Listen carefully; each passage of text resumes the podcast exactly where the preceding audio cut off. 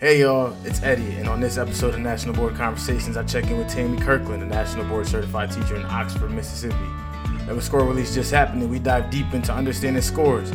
Tammy offers tips for understanding the feedback, talks about her emotional journey of not achieving her first time, and provides a few resources to help candidates along with the process. I won't keep you waiting much longer. Here's my conversation with Tammy Kirkland. Hey Tammy, how's it going today? It's going great. How are you? I'm doing pretty well, you know, coming back off of a of a long holiday week, you know, getting ready to go into another holiday week uh, here with Christmas. It's, it's a crazy time this time of year. Fly by, sure will. Uh, well, so you know, we're here to talk about the national board uh, with score release having just happened. We're here to talk about uh the scores, candidates having gone through their got their feedback, received their scores, and saw whether they achieved or not. Uh, but we'll get right into it and get to know you a little bit. Can you tell us your current role, your job, and where you at? Sure. My name is Tammy Kirkland. I'm a middle childhood generalist, once renewed, and uh, I'm a faculty member at the School of Education at the University of Mississippi. Um, I teach math, and uh, my primary job, though, is I run our candidate support program, the World Class Teaching Program. We're one of five programs in the state of Mississippi.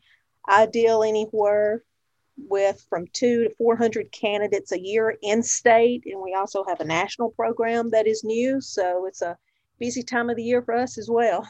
Yeah, look, sounds like yeah. it. So you're a national board certified teacher yourself. I am. Um, can you share a little bit about your journey as a candidate? Whew, my journey is probably why you're talking to me today, Eddie. Uh, yes, my journey. Uh, I missed certification by less than one point. I'm going to pause for dramatic effect. Okay. Uh, I remember the day I pulled up my scores. I, I was just, I don't even know how to describe it. I, I, you know, I would say I was surprised, but part of me wasn't because I had, I'm a writer and uh, I had uh, edited all of my questions and rewritten them so much so till the night before I submitted, I went back to make sure I answered all the questions. Great idea, but I suggest you do it mm, not the day before, do it a little bit earlier.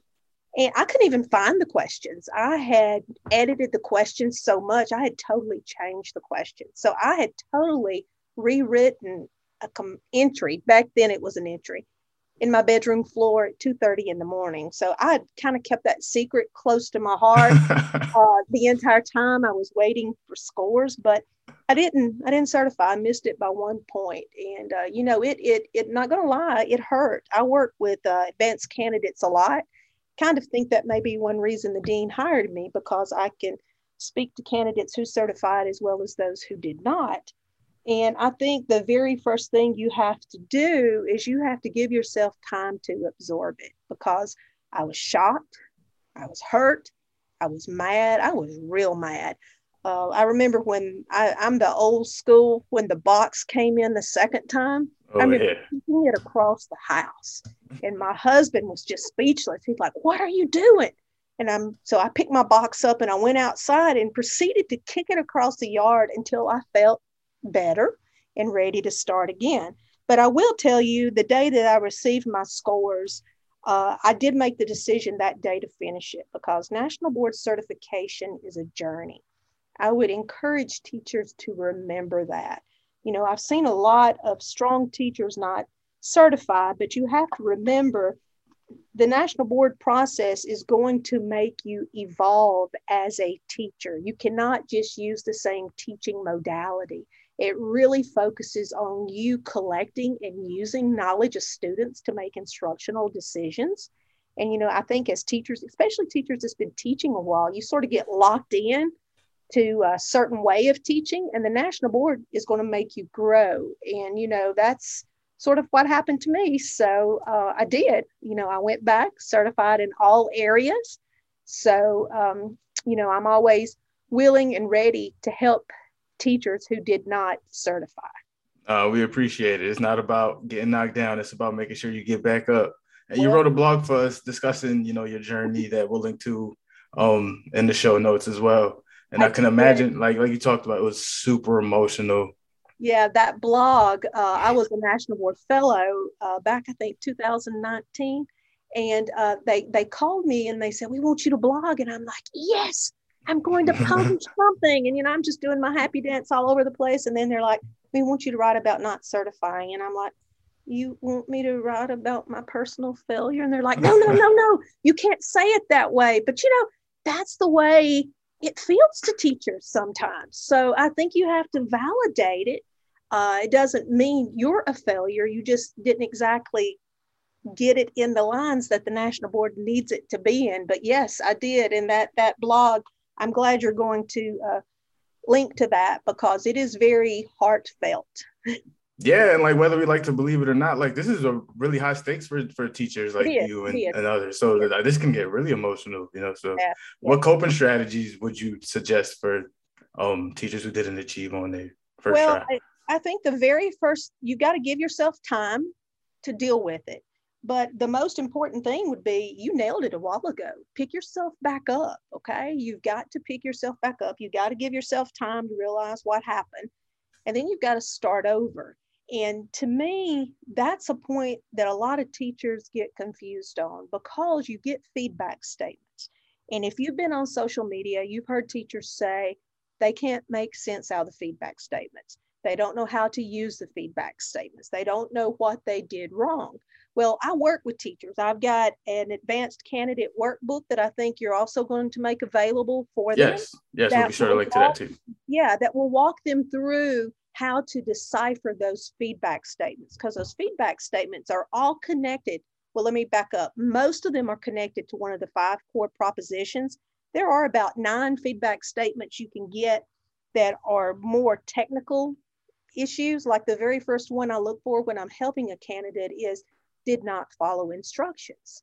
And I've seen that a lot. If a teacher sees that, that, you know, that's kind of in a, in a way a good thing because hopefully you can go back and easily figure out what you didn't do usually it's a submitting issue that you did not follow the guidelines on submitting you know your evidence or your writing or something of that which is an easy fix you know so uh, yeah it's a lot of different things to look at moving forward but again i like in that um, work advanced candidate workbook will take them through that because the important thing is before you begin again, you need to realize what mistakes you made. So many teachers will just choose a different topic, like, like let's say they do their first topic on apples. Well, then they come back again and all they do is they change to oranges, but they use the exact same procedures and that gets them in trouble. So uh, after you've decided to finish this journey, which it is a journey, the second thing you need to do is learn how to analyze those feedback statements because it is very doable and you'll see. Is it okay if I go ahead and talk about this now?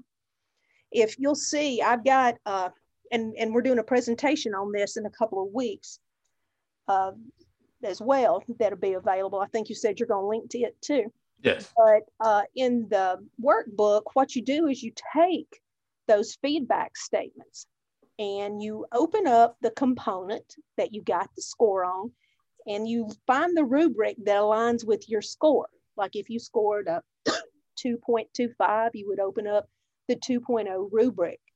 And then you begin looking for the common language. And that's one thing I really like about this process. It uses common language across the boards.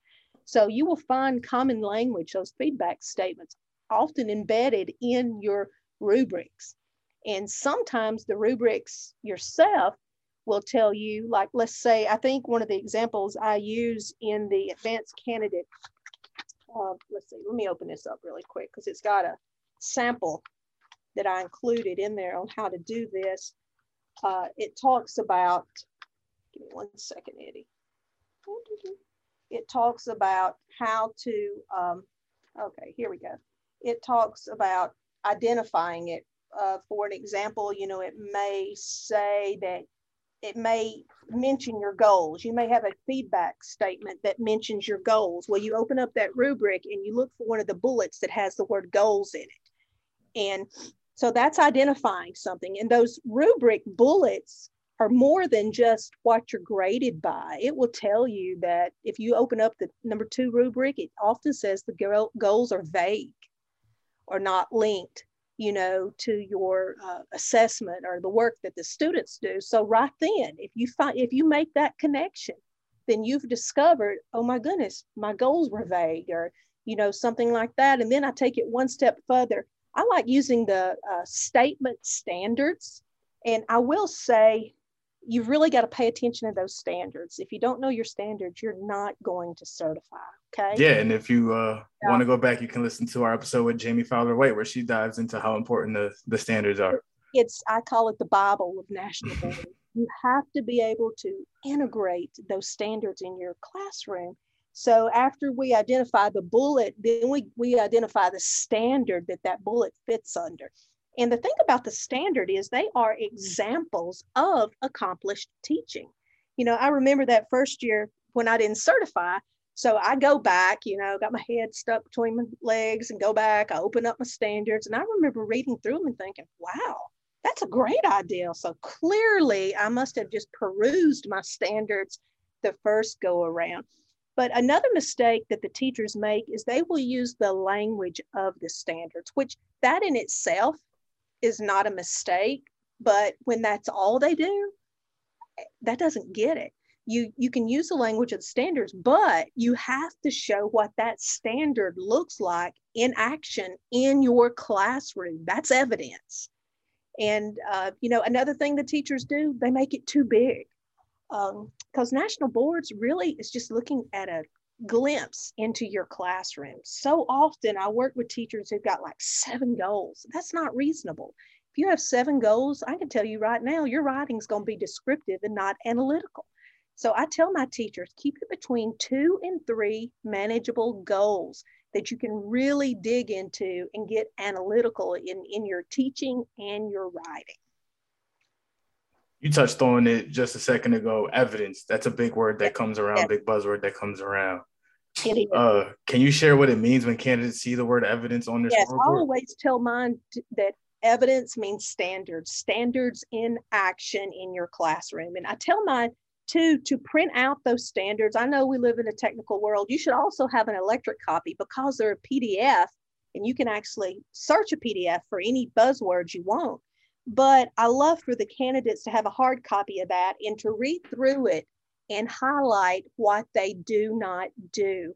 I, I find that when teachers focus on what they don't do as opposed to what they do do, it really has a stronger impact on their teaching. Uh, if you just read through it and you're like, yeah, I do that, I do that, I do that, you know, they, then you don't work to do it better.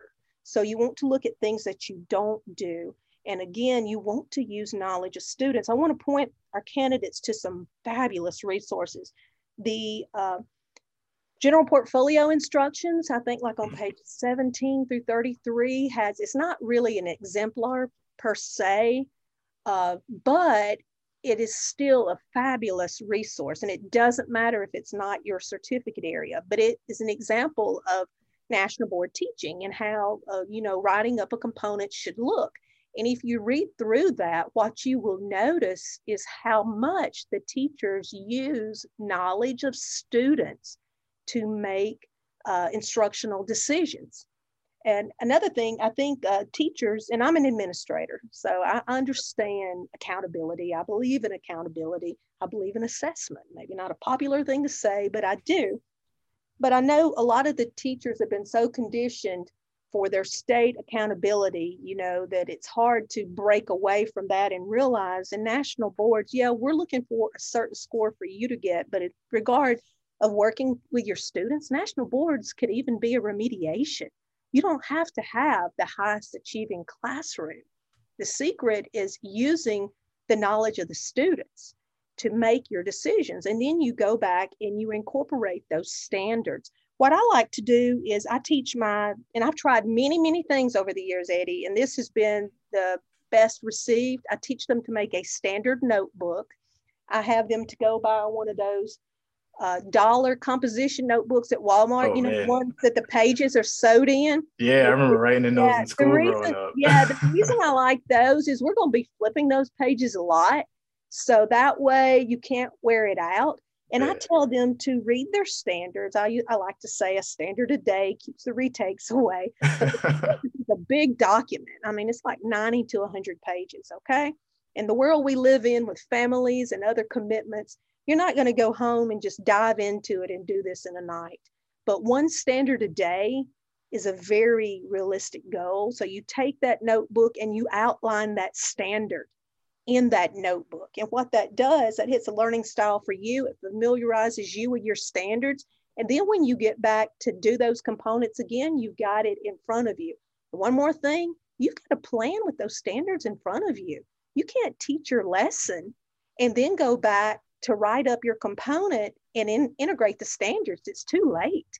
So when you're planning those lessons, you have to have your standards in front of you. And you know, fortunately, the components don't require you to integrate all the standards. I think it's on page one and two of each component. It tells you which standards to look at. So a lot of good stuff, a lot of things. I, am a real big uh, strategic test taker. I guess maybe you're picking up on that. Yeah. Uh, and, and, it pays for teachers to be that way when they're doing national boards as well. Lots of planning. The more you do on the front end, the more you get out on the back end. So that sounds like a smart tip, uh, smart tip and strategy for educators dealing with their feedback statements. What yeah. do you have any others for um what they're dealing with directly when they're dealing with their statements directly? Well, you know, you again, you've got to figure out what you did wrong, and the workbook will help you with that as well as the training that's coming. Um, figure out what you did wrong and what you need to do differently. And let me point out there are some things you can use again and some things you cannot. You will find that in the guide, the general portfolio instructions. Uh, you need to use this year's kids. Uh, sometimes I see people who want to recycle it and just edit it. That's a no go for multiple reasons. Uh, but you know, just planning the again, knowing those standards, understanding how to successfully integrate a standard, showing a standard into action in your classroom. Oh, you know what? I almost forgot. They do have exemplars. I was talking about the general portfolio instruction, but there is an atlas for candidates. And I have seen that you guys also have done presentations on that. So maybe you can find that one and link it as well. Yes, but, for sure yeah, candidates can get a free Atlas class uh, subscription. You get four cases. Uh, it does not, and this is the biggest thing I hear. Well, Miss Kirkland, that's not my certificate area. That's not why the National Board made that available for you. the Atlas includes videos It's certified, listen at this, at a 3.75 or higher, the work samples, and most importantly, even more important than the video, is the commentary. Eddie, they got four commentaries that they can dive in and read. And the big takeaway from that, again, is for the teachers to realize how analytical, how student centered that writing is. So that is a very, very good uh, tool that they should also have. You know, uh, they just need to take a little bit of time, you know, get their head right, enjoy the holidays. Okay. Yeah. Enjoy the holidays just make the decision before the holidays i'm going to do this i'm going to pick it back up in january and then forget about it enjoy christmas okay yeah you know we got and christmas and new year's coming up no yes, need to stress come, come back in january renewed ready to tackle this ready to analyze what you didn't do that you need to do what you need to improve on and get a plan and go from there there we go Perfect. All right. So we're gonna get to know you a little bit outside the classroom in a little bit of uh-huh. way. So we're gonna first question is uh, how did you actually stumble into the world of education? How did you become a teacher? Um, well, I enjoyed it when when I was I remember being in the first grade wanting to be a teacher. Isn't that crazy? Oh man, you knew early. uh, yeah, I did, but I mean, I took a couple of detours as well. Uh, but uh, my kids I actually have a degree in computer aided design and drafting technology. Oh, wow. We don't have time for that story. uh, so, my second career was education. And uh, when my uh, son was small, uh, I was a kindergarten assistant one year. I knew two things I wanted to teach, and it was not kindergarten. God bless kindergarten teacher. So, uh, I remember then that planted the seed. I wanted to get into education. I went from being a, a assistant teacher to a mother's mo- no, I went mother's morning out, then assistant teacher. And uh, I remember my husband got a big raise one day, and he come home and he was so excited about his raise. And I said, "Great! Now can I go back to school?" so I did. I went back to school full time with two little kids. Gosh, I it was crazy. I would take 18 and 21 hours a semester. Oof, I didn't even do that uh, in undergrad. That is yeah, wild. It, it, was, it, was, tough. It was tough, but that's why it got me an education. And you know, I I, I love the autonomy that we have as teachers. Uh, you know, I've always considered myself an entertainer. If you think about it, because you got like 25 kids in front of you, and you've got to be an engaging teacher. Yeah, so, uh, those are always yeah. my, those are always my most fun teachers. Were the yeah, one that engaged with us and got to know us. Music, movement. You know, when you look out there and they're like asleep, um, everybody stand up, brain break time. You know, so uh, just gotta. I just love it. Just absolutely loved it. That's awesome. All right, so one uh, another question: If you had to delete all but three apps from your phone, uh, you keep messaging, camera, and and calling people. Uh, which would you keep? I would keep my Google Maps. That would be my very, very first one because I couldn't. I have zero. I feel like that's become essential in like today's life. Zero of direction. I mean, it's horrible. So uh, I would keep that. I would keep. What about my music? Is that can I keep that or is that like Spotify? Yeah. Okay. Well, I would keep music. You know, and then you said I could keep messaging. So I guess you said I could keep my camera. I don't really use, um, I really don't use it that much. Maybe Instagram, maybe. I like yeah. Instagram because I don't have to respond to people. I can just look at things and double tap and like a picture and move on. Yeah, yeah. really, really, really. Yeah. And uh, do you have two or three books you'd recommend of any genre to our audience? Uh, yes, the book Educated. Uh, I think we talked about that before. That is a a true book, but it reads like fiction. My goodness, if you've not read that, you need to read that. It's unbelievable. And then uh, I kind of like I go through different things. You know, I'm I'm myself. I'm an issue writer, so sometimes I'm in women's genre. Sometimes I'm in mystery. Uh, as far as historical fiction goes, Four Winds by Hannah uh, Kristin Hannah is a fabulous book. It's about the dust storm, and you know, I had not really wasn't really familiar with that. So uh, those are some of the books. I right now I'm listening to a book about the royal family. I mean, I'm I'm a big Audible person. I drive a minimum of 100 miles a day. Oh, whoa! So always listening to books, plural. So a debate that's been coming up recently is is audiobook should are audiobooks considered reading? Well, how, where do you fall? Of course they are. Absolutely. I mean, anybody that says that clearly is not a, a real audible um, member, or you would understand it definitely is. So yeah, definitely. I like it. Yes. Get yes. you on get get your get your yeah. word on this yeah. debate. but what bad narrator can ruin a book. So uh, and you know it tickles me when I when I hear people do those southern draws, we don't talk like that anymore. Right. Having some somebody that's lived from lived yeah. in Houston, I realize like these accents are very different no matter where where yeah. you go across the south. Yeah, but love audibles. Yeah, sure do.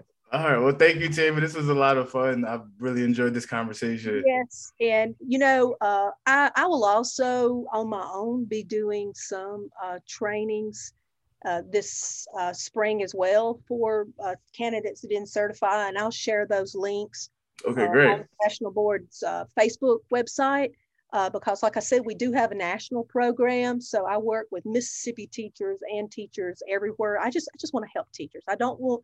Let me leave them with this thought. Okay, if you're watching this, chances are you didn't certify. All right. I just want to leave them with this message. Don't quit. Do not quit. Consider this a journey. We are here. We will help you pick yourself up and start again. Thanks, well, Ed. Thank you for the kind words, Tammy. We'll leave it there and I appreciate you taking the time to talk to me. Absolutely. That was amazing. I love the energy Tammy brought to this episode, and I'm looking forward to having her back in the future. If you're a candidate listening to this episode, remember her words don't quit. It's a journey. Be sure to check out all the resources we talked about down in the show notes. They'll be linked down there. And I just want to say thanks again to Tammy for taking the time to chat with me. and say thank you to listen to this episode of National Board Conversations. This is Eddie Santiago signing off. I'll see you next time.